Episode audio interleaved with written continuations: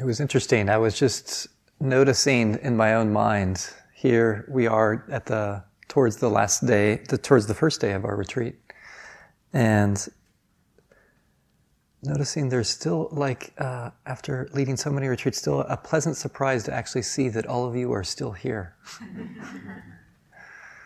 it's like wow, even after day one, nobody has escaped. And it could be just because of my own experience on my first retreat. I remember the, the first retreat I did, it was a weekend uh, Zen retreat. And at the end of the retreat, it was so difficult and so incredibly painful that I told myself at the end of the retreat I would never meditate again. it was, it was, I knew it was too much.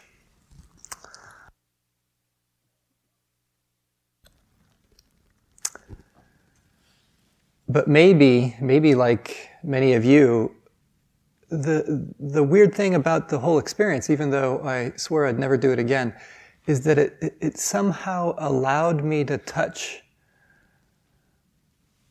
a deeper way of being, a deeper way of, of living this, uh, this human life that I was given. And somehow that stuck. And somehow I think I also forgot some of the pain, which is probably pretty good, at least until the next retreat.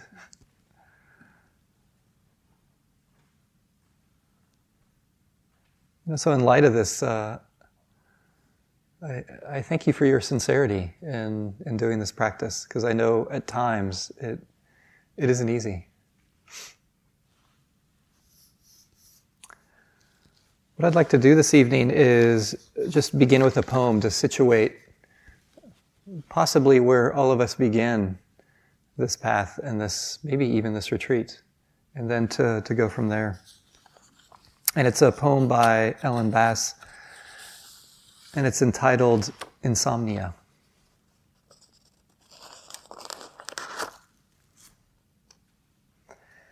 And she begins All over the world, people can't sleep.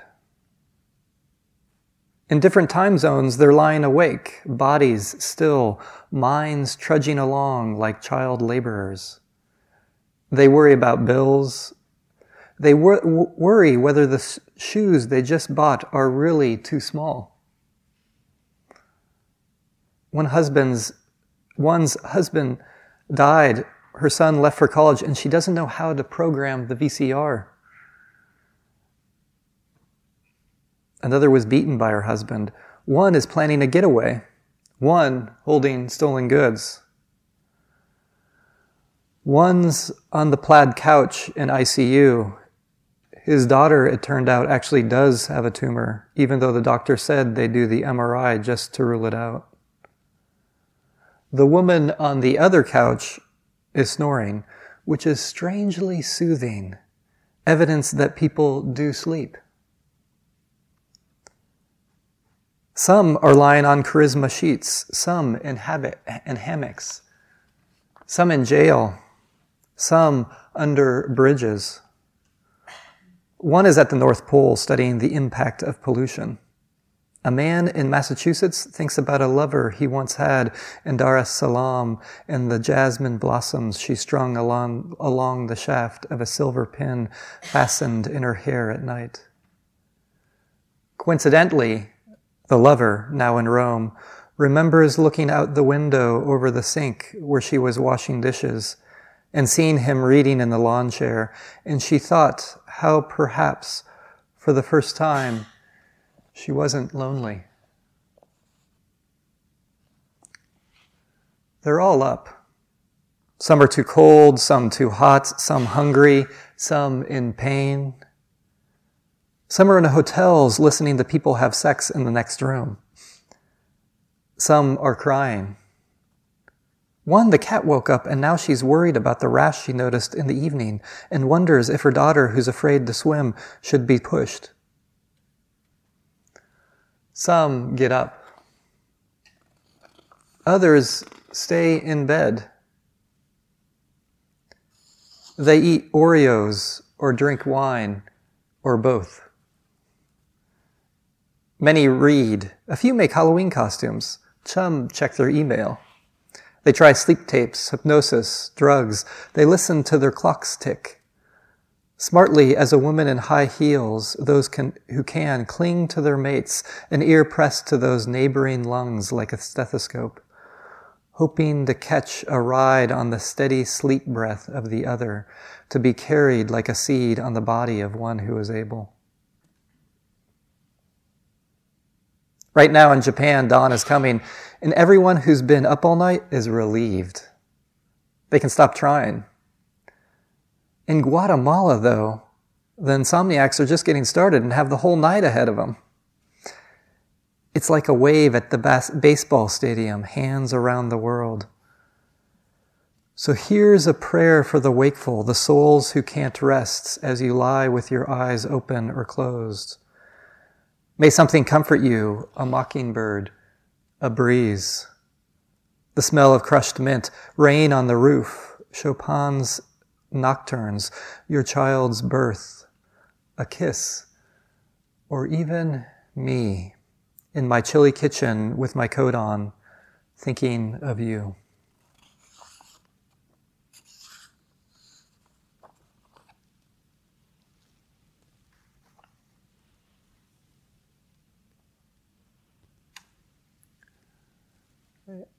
All over the world, people can't sleep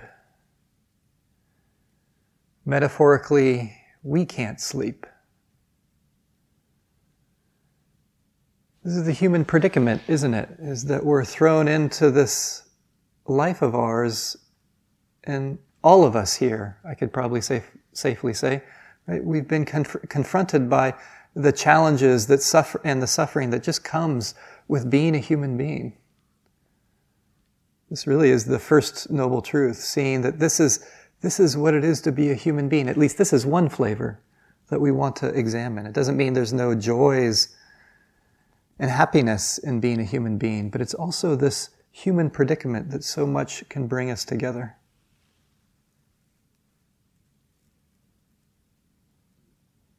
And for me, I think there's something beautiful that we can come together around this, that this is how we can relate. Oh, I get it. I, I know what it's like to suffer. I know what it's like to have difficulty. All over the world, people can't sleep.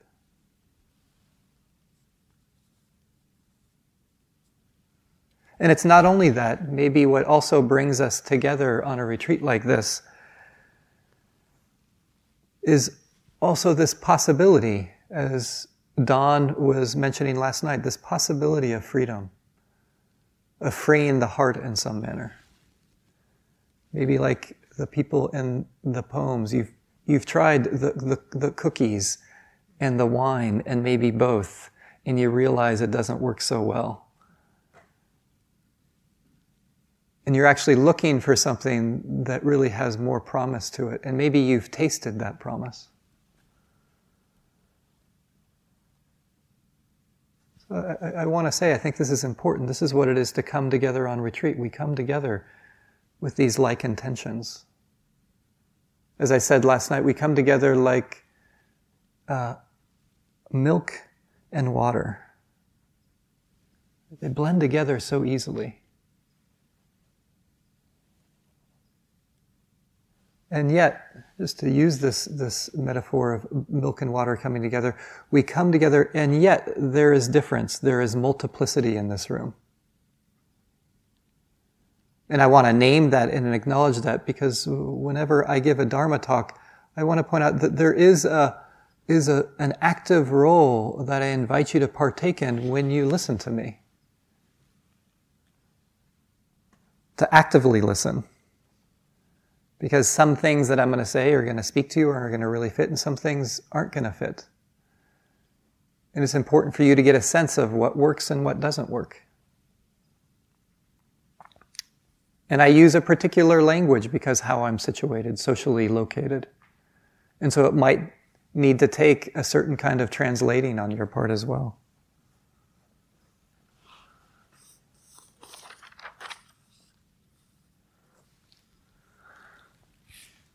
So, tonight, what I'd like to uh, share with you is I want to go over the refuges and precepts that can help frame what we're doing here and also help uh, uh, broaden um, an understanding of the foundation that we're trying to create as a community to really create this retreat. So, I'm hoping, actually, I think Matthew and Don will uh, hand out this chanting sheet, which has, which has the refuges and precepts on it. And I'm going to use that as a, as a, a way of um, just sharing with you some some reflections that you might find helpful for your time here on retreat.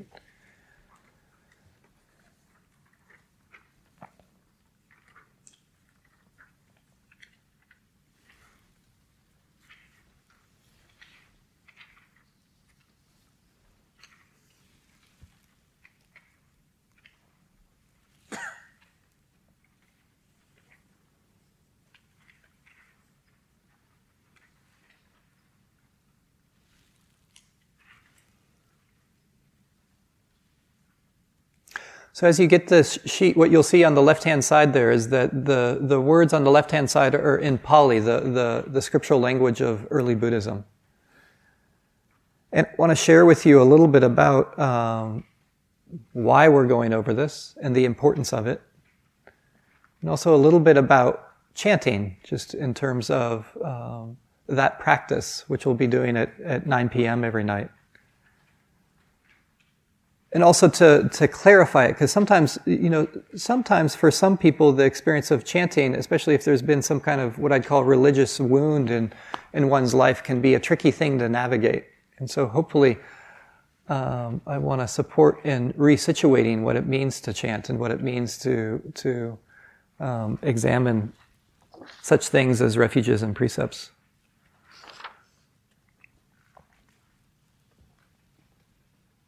And the way I'd like to begin is uh, did everybody get a, a, copy of the refuges and precepts?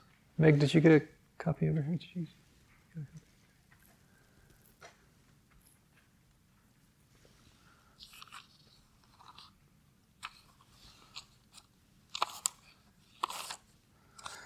So I want to uh, start just with this very first word that you see in Pali, namo.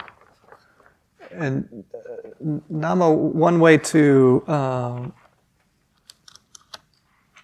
translate it is to pay homage or to honor. It, it comes from this verb uh, namati, which literally means to bow down. So it's a kind of honoring. And for me, I think there's there's many ways to understand this namo in terms of what we're doing here.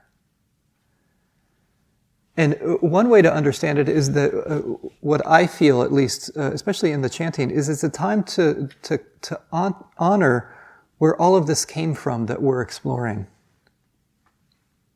And yes, there's a multiplicity of roots from which, uh, uh, from which all of this is coming from that we're sharing with you. You know, here's one root, this, this Pali language and this, this uh, tradition of early Buddhism. And I think it's, it's actually quite important to honor where this comes from because I think what can happen so easily is there can be uh, merely the taking from a tradition, which can happen very easily in a society like ours where there's so much of a of this influencing. I know I've, I've influenced, uh, been, been, this mind has been shaped by it in the sense of seeing what we're giving you as yet another commodity that we consume can be the common understanding in a consumeristic society. Just a commodity that we're giving you. Yet that, that can really dismiss where this is arising out of, which really can actually cause a lot of pain on so many different levels. Yet when I honor, I allow myself to situate myself with, with this, this whole path with a quality of, of gratitude a quality of, of humility.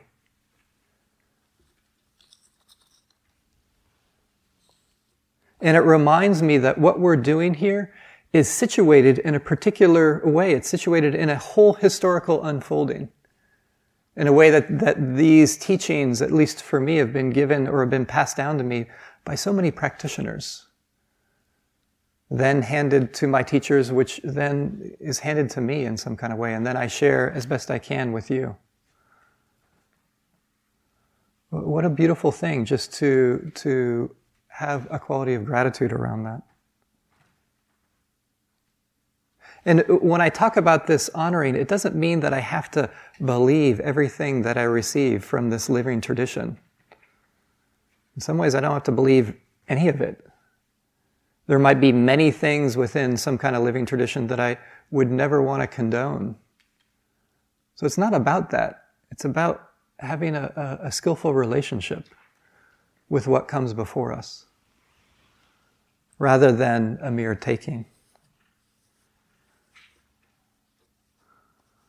So, not about a believing or a condoning, but rather a simple honoring with gratitude.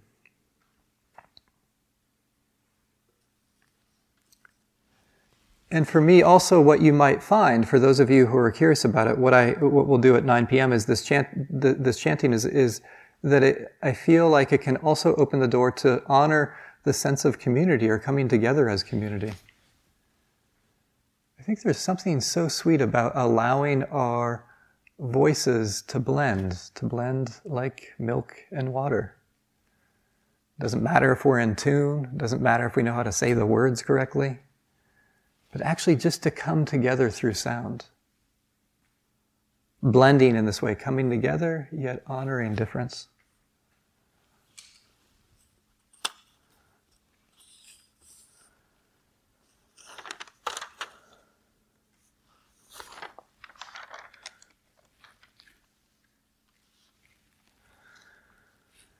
And then the rest of that, uh, that first line. So Namo, Namo Tassa Bhagavato Arahato Samma Sambuddhassa. So honoring the tassas to that. And then these are uh, titles of uh, the Buddha. Homage to the one who is blessed, worthy, and is rightly self awakened, is one way of translating it. What does it mean to honor the Buddha?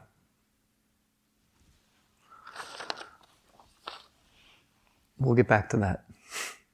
We'll get back to that when we talk about the, re- the refuges.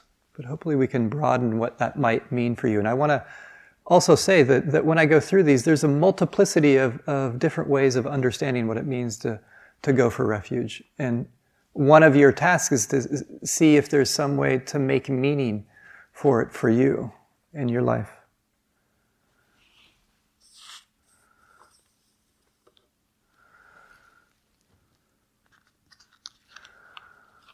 So let's uh, we'll get back to the the last of that, the Namo Tassa Bhagavato Arahato Samma Sambuddhassa. So that next line, the Buddhang Saranang Gacchami. Oh, we just want to go over again the language. The the saranam just uh, means refuge, a true refuge in some way. And gacchami is the verb, uh, which means I go. So I'm going for refuge.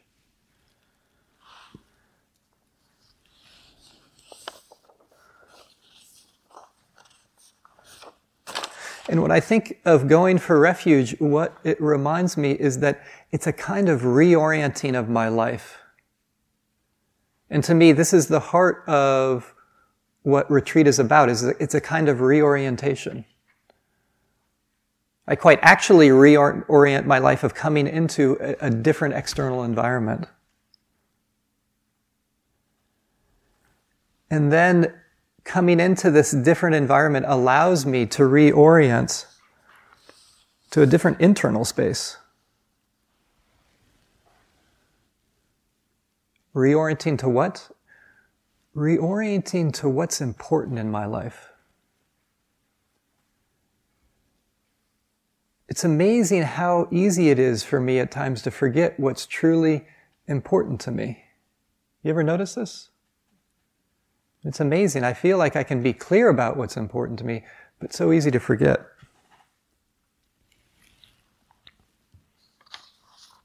I think Milan Kundera put it well, the, the, uh, the author. He says, When you go fast, you forget. You ever notice this about your life? I know I do. when I'm going too fast internally, I forget. I forget what's really essential. And what I value sometimes about coming on retreat is I get to remember, to simply remember what's important. And in particular, here, remembering the importance of being present. And when I reorient, it helps me also see how so often I can be orienting in my life to all those false refuges. And again, have you noticed where your heart and mind might habitually take refuge? I'm sure you all have your favorites. Whether it be the self judgment or the worry or the anxiety.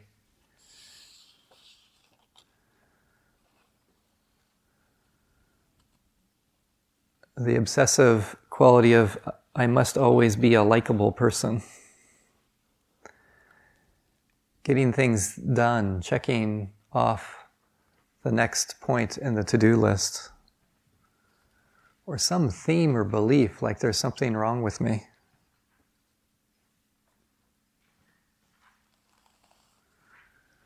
So, what would it be like to reorient to a different refuge? The refuge of actually being here for your life in some manner, the refuge of touching what's important, truly important in your life.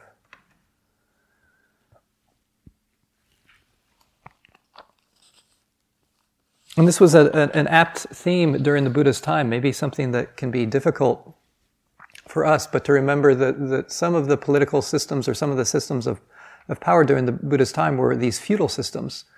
So you would literally go for f- refuge a lot of times in some lord or king that would protect you. And then there would be some kind of relationship there to offer protection.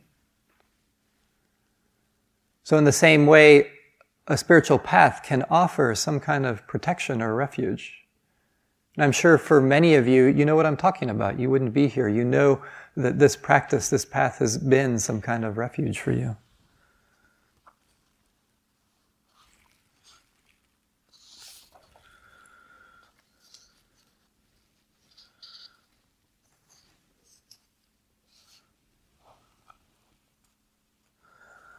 So, taking refuge in what?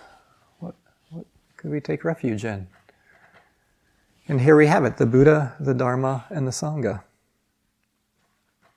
Buddhang saranang gacchami, Dhammang saranang gacchami, Sanghang saranang gacchami.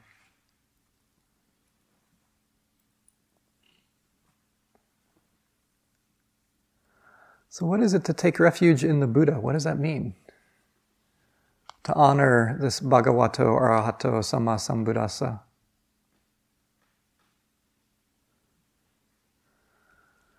So maybe a little story so we can get clear about whatever the Buddha is. Again, at least one way of understanding this.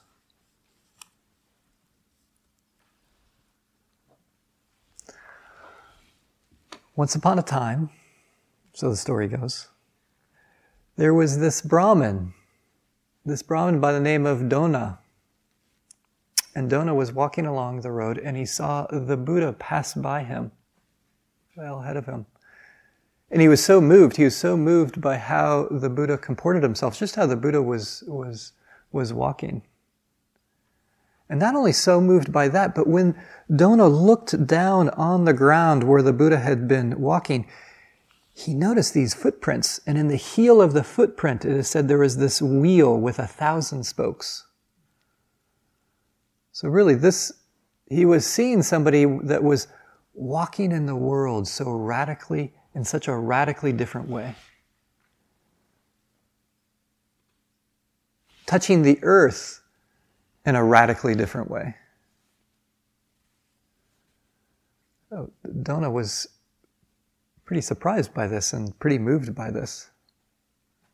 And so he follows the Buddha into the forest where the Buddha was, was meditating. And he found him there. And of course, out of his excitement, just decided to d- disrupt the Buddha's meditation. And I'm sure he said something, even though it might not be in the Pali this way. I'm sure he would have said something like, Yo, what's up with the footprints? I have never seen anything like that. I mean, what are you? Are you some kind of like deity? And the Buddha said, No, no, no, I'm not a deity. And then he went through all these other deities. Are you a Gandhabba? Are you a celestial being? And the Buddha kept saying, No, no, no, no, no. And then he said, Well, well are you a human being? And the Buddha said, No. And then Dona asked, Well, well what are you? And the Buddha said, I am awake.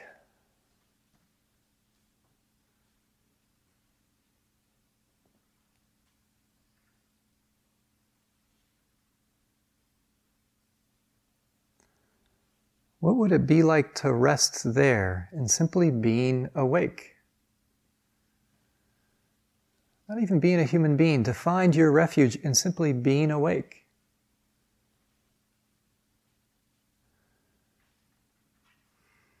To me, there's something really powerful about honoring wakefulness, paying homage to wakefulness.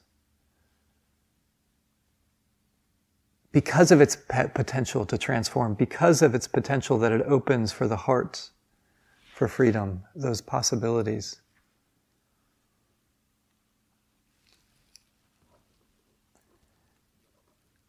Maybe this is one way to honor, to take refuge in the Buddha.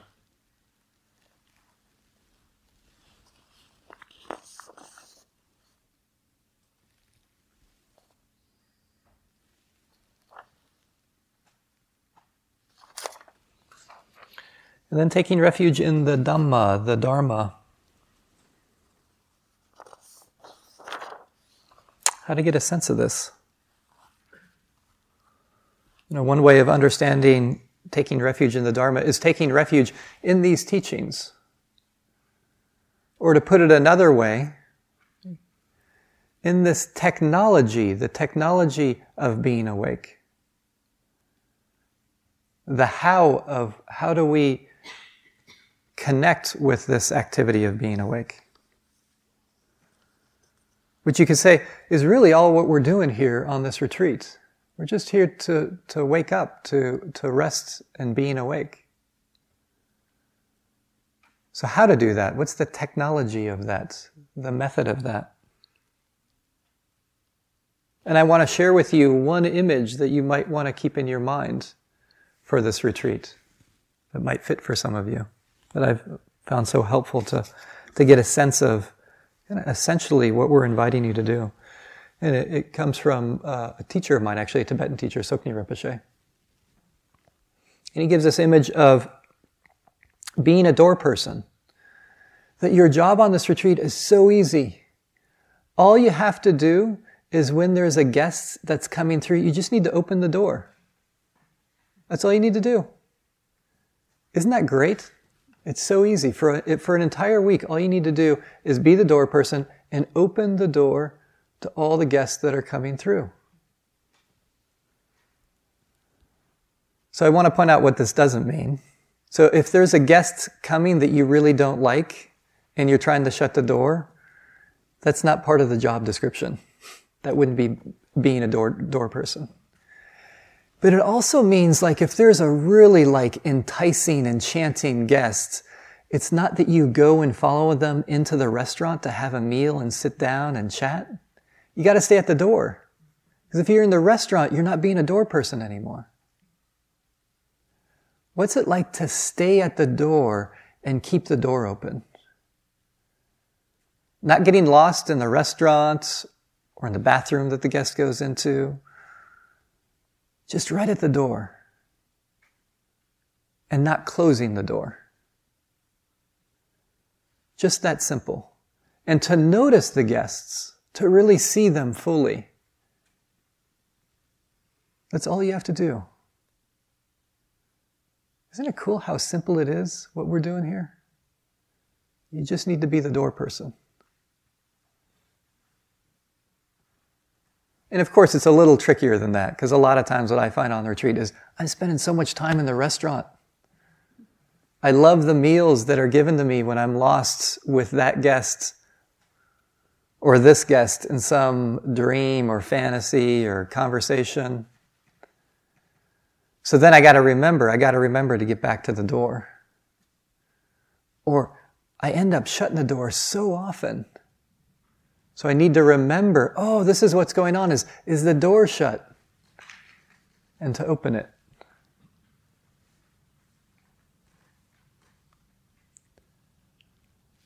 So I invite you, I invite you to, to keep it that simple, to be the door person.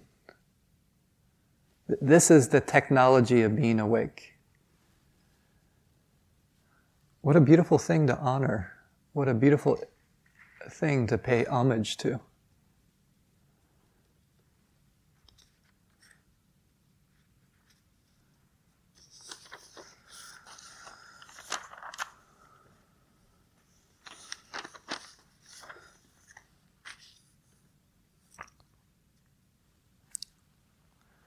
And then Sanghang Saranang Gacchami. Taking refuge in Sangha, in the Sangha. Again, I, I want to keep it simple for tonight. Taking refuge in this community here. You know, it's true. No one can tread this path for you. And at the same time, you can't do it alone. You can't do this alone, and no one can do it for you. Both are true. And I get myself in trouble if I forget one of those. Yeah, I have to put forth effort. No one can do this for me. And boy, have I been burned so often when I forget that I can't do this alone. This path and this practice arises out of doing this together. You know, I, th- I think there's something so diluted about just the statement that I wake up. It just doesn't happen that way. We wake up, we wake up together. You know, this is something that I, I, I so appreciate about Thich Nhat Hanh, him saying that he feels that Maitreya Buddha, the, the, the Buddha of the future, will come and manifest themselves as a community, not as an individual. This is what waking up is about. This is what it is to be the one who is awake. To see that, that we awaken in community. No one can do it for you. And you can't do it alone.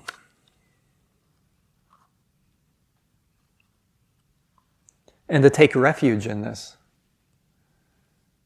And I find it helpful for myself to remember that this is the context within which I'm practicing, a context of a community waking up. In some ways, I like this when I go on retreat because then it takes the pressure off. Because sometimes, you know, people go on retreat and then you feel like you have to get something out of retreat.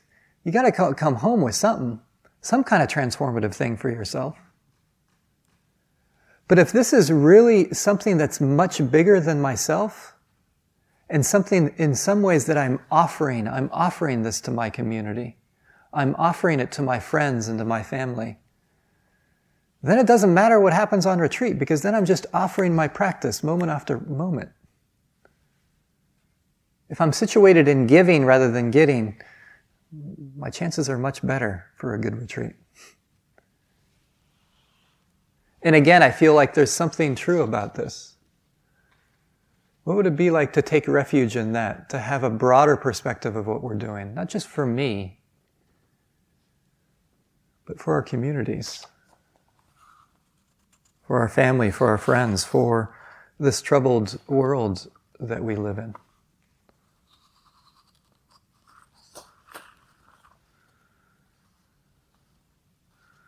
You know, what you do here ripples out into the world. There's no way that it can't.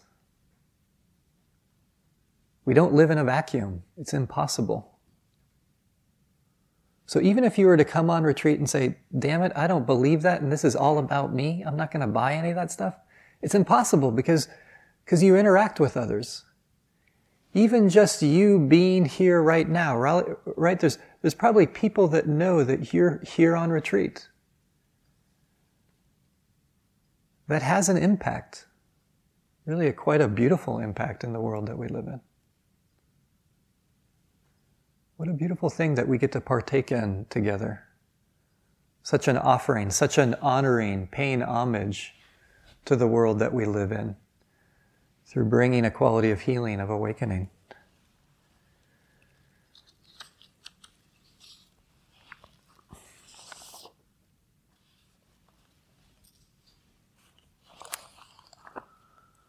These are some reflections on going for refuge in the Buddha, the Dharma, and the Sangha. To honor Namo in this way, to pay homage. And then these five precepts. So we start with this uh, panatipata veramani sikapadang samadhiyami that you'll see on your sheet there.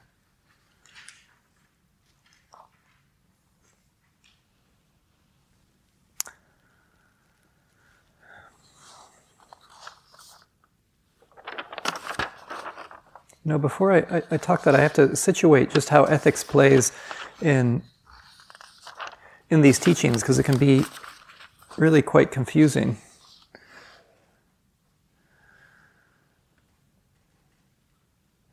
And so I just want to back up and give the bigger picture of this. It's important to remember that what the Buddha was really interested in, all he was interested in is just really having a good time. That's really what the Buddha was about. That was his teaching. Let's have a good time. So that's what we're doing here on retreat, right? We're just here to have a good time. And the cool thing about the Buddha is he really knew, knew how to have a really good time. And he said, if you want to have a really good time, you got to be ethical because it feels so good. There's so much pleasure in it. So I know for me, this is not the way I was taught about ethical conduct growing up as a Catholic. Maybe some of you can relate this would never have been combined. But this is clearly how the Buddha spoke about it. He would talk about the bliss, the bliss of blamelessness that comes from an ethical life. And so I want to point out, when I point out uh, at these ethical trainings that I'm inviting you to partake in, it's in order to do them in a way that you can start to feel the pleasure of them. That it actually feels good to walk through the world with ethical integrity. And it's a training. I got to train myself to notice how good that feels because so often I can be living an ethical life and I don't even notice how great a thing it is. What a beautiful thing it is. And so tonight also I'm going to keep these precepts simple so that we can start to taste the pleasure of them.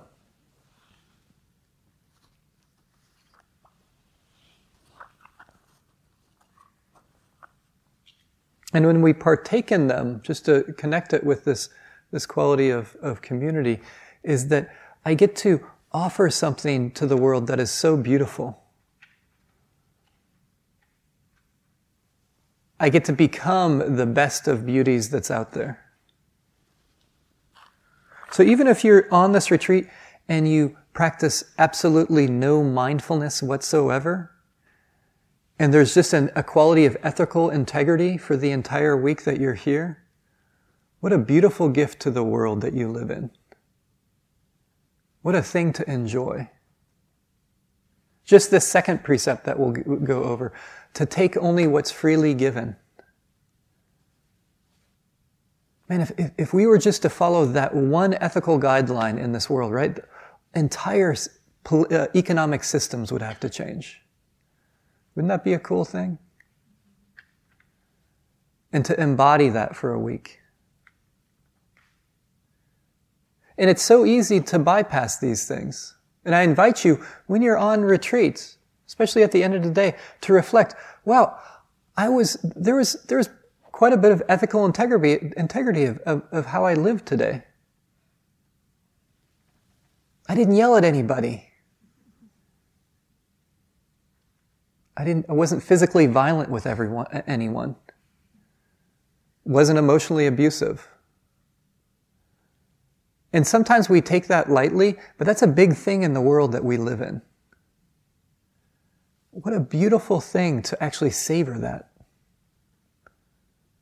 I remember this when I was uh, leading a retreat. I was leading a retreat with uh, my mentor. This was many years ago. This is uh, one of the first retreats I had co taught with him. And at the end of the retreat, he looked at me and he said, Brian, we've done a good thing. I think I said something like, yeah, yeah, whatever. And if you knew my mentor, Eric Kolvig, he's just like a soft, sweetie kind of guy. And he was so stern with me. He said, No, don't say that. Don't overlook this. This is such a beautiful thing that we've done, and to really take that in and to savor it. Can you savor the beauty that you're bringing into the world?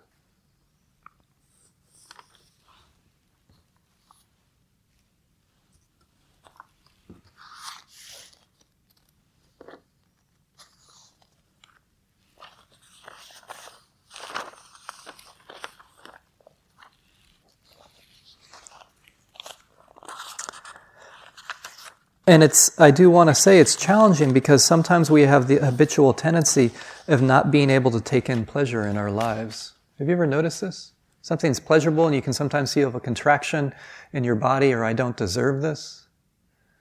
As if there's something scary about pleasure. And I invite you to not only savor the pleasure of ethical conduct, but savor the pleasure of being in such a beautiful place like Spirit Rock or the, the pleasant feelings that might come with the breath or walking to open to Him. It's tough. Alison Luterman puts it well. She, she has this poem. She begins I'm scared. I'm scared to confess to happiness. I'm scared to confess to happiness. I know the jealous fates in their dolorous heaven, how they love to feast on the heart. I know they've already marked the spot where one of us dies and the other stands open mouthed and uncomprehending as dirt closes over our one song. But for just this moment, I want what I have.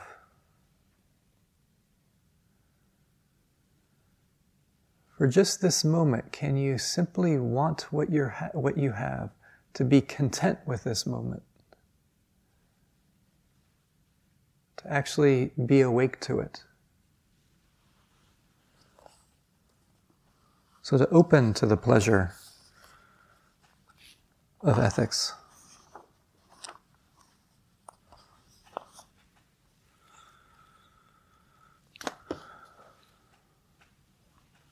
Now we got to get through the five precepts. so, I'm going to keep them simple, but this is not intentional.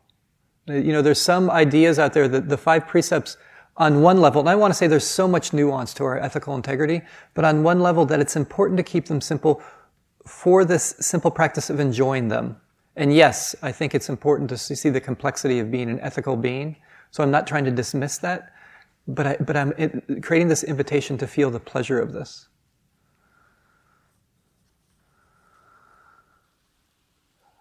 So, panatipata veramani sika padang samadhiyami.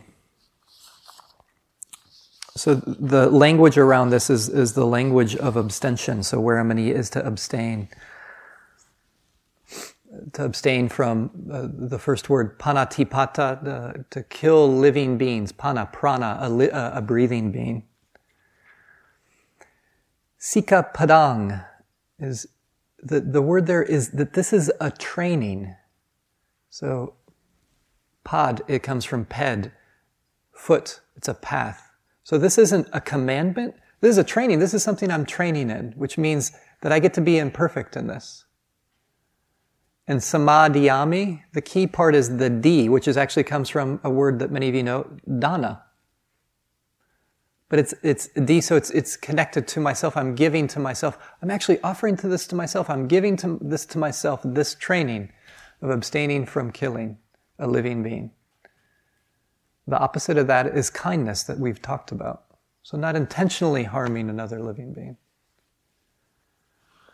Adinnadana veramani sikapadang samadhiyami. not to steal, to practice generosity, and practicing generosity through this training in silence that we offer one another. A Brahmacharya Veramani Sikkhapadang Samadhiyami. To undertake the training rule to abstain from all sexual activity. Sexuality can be such a beautiful expression of love and connect, connection and intimacy. So, this isn't about dissing being a sexual, sexual being. There's nothing wrong with that. It's not what we're looking at here. But on retreat, it can be so wonderful to set that aside, one, so that we can cultivate a quality of sexual safety with one another, which is a beautiful thing actually to offer. And to, to open up actually different ways of allowing the heart to be moved, rather than always being kind of by the leash of sometimes our desires to open up and to examine actually what it is to be a sexual being in a different context. So we're not following those impulses, but getting a sense of really sensing into them. So, in light of this, I do want to say there is a kind of way of abstaining which can be really helpful on retreat. Which is, this also includes not only abstaining from sexual activity, but it also includes like if you find yourself attracted to someone on retreat, and this happens all the time, I can't tell you how many times this comes up on retreat of somebody telling me this, is you, you know, you end up kind of wanting to be in the line next to the person that you find yourself attracted to. Well, maybe I'll just be kind of close to them, or you're kind of walking close to them, or maybe you'll kind of sit close to them in the dining hall in some kind of way. That also is something that we're trying to let go of on retreat. So if there's someone that you're attracted to on retreat, so that means if they sit somewhere in the dining hall, your, your job is to sit in the opposite part of the dining hall. To actually uh, have some space from them. Not because there's something evil or bad of that impulse, but so we can actually take some time to examine this impulse, to be with it in a different way, rather than to blindly follow it. And it actually does create a, a, an even deeper sense of safety for a retreat. Musa wada weramani sika padang samadhiyami. To abstain from wrongful speech. That'll be easy, right? Silence. Nice. Sweet. Check that one off the, mar- uh, uh off, off the list. I might say some more things about that tomorrow. Uh, yeah. Sura Maria Majapama Datanna Veramani Sikkhapadang Samadhiyami. To abstain from taking kind of recreational drugs or things simply to cloud the mind. Of course, if you have prescription drugs that are supporting the, the stability of the heart and mind, of course, taking those. So, this commitment to clarity of mind. And then the Imang Panchasilang Samadhiyami, undertaking these training rules together. Idang me silang maggaphala nyanasa paccayo hotu. May this, may this ethical integrity help to bring about awakening. So Maggaphala is path and fruition, and so it's a classical way of talking about uh, the liberation of the heart and mind. And then Appamadena Sampadetha is the, actually, those were the last words of the Buddha. Actually, there's another phrase, sabbe sankhara anicca. All things are impermanent. Appamadena sampadetha. To strive on, to strive on with diligence. And ease. Don't forget the ease. It's not really in there, but we'll, we'll, we'll, we'll add it. And then the sadhu, I think the best translation for sadhu that I got was from a friend, which just means right on. Yeah. I think that's the perfect translation. It's good stuff.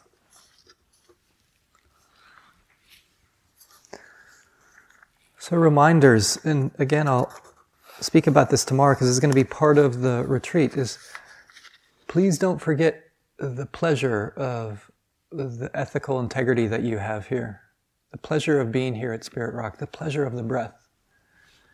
And of course, when I say that, I do have to acknowledge, you know, a lot of times you don't have a choice. You know, sometimes just retreat life is just plain old miserable.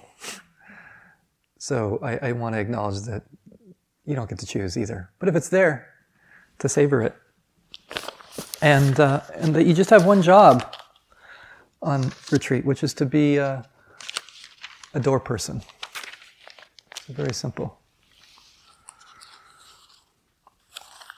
And then, uh, lastly, do please come if uh, you don't have to.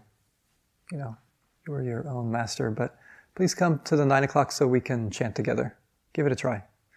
And if you totally hate it, you don't have to come back. also, you could just come and listen too if you're a little bit uh, nervous about it or just want to listen in. So may our practice this uh, this week go to the liberation of all beings. Thank you. So let's just sit very briefly here.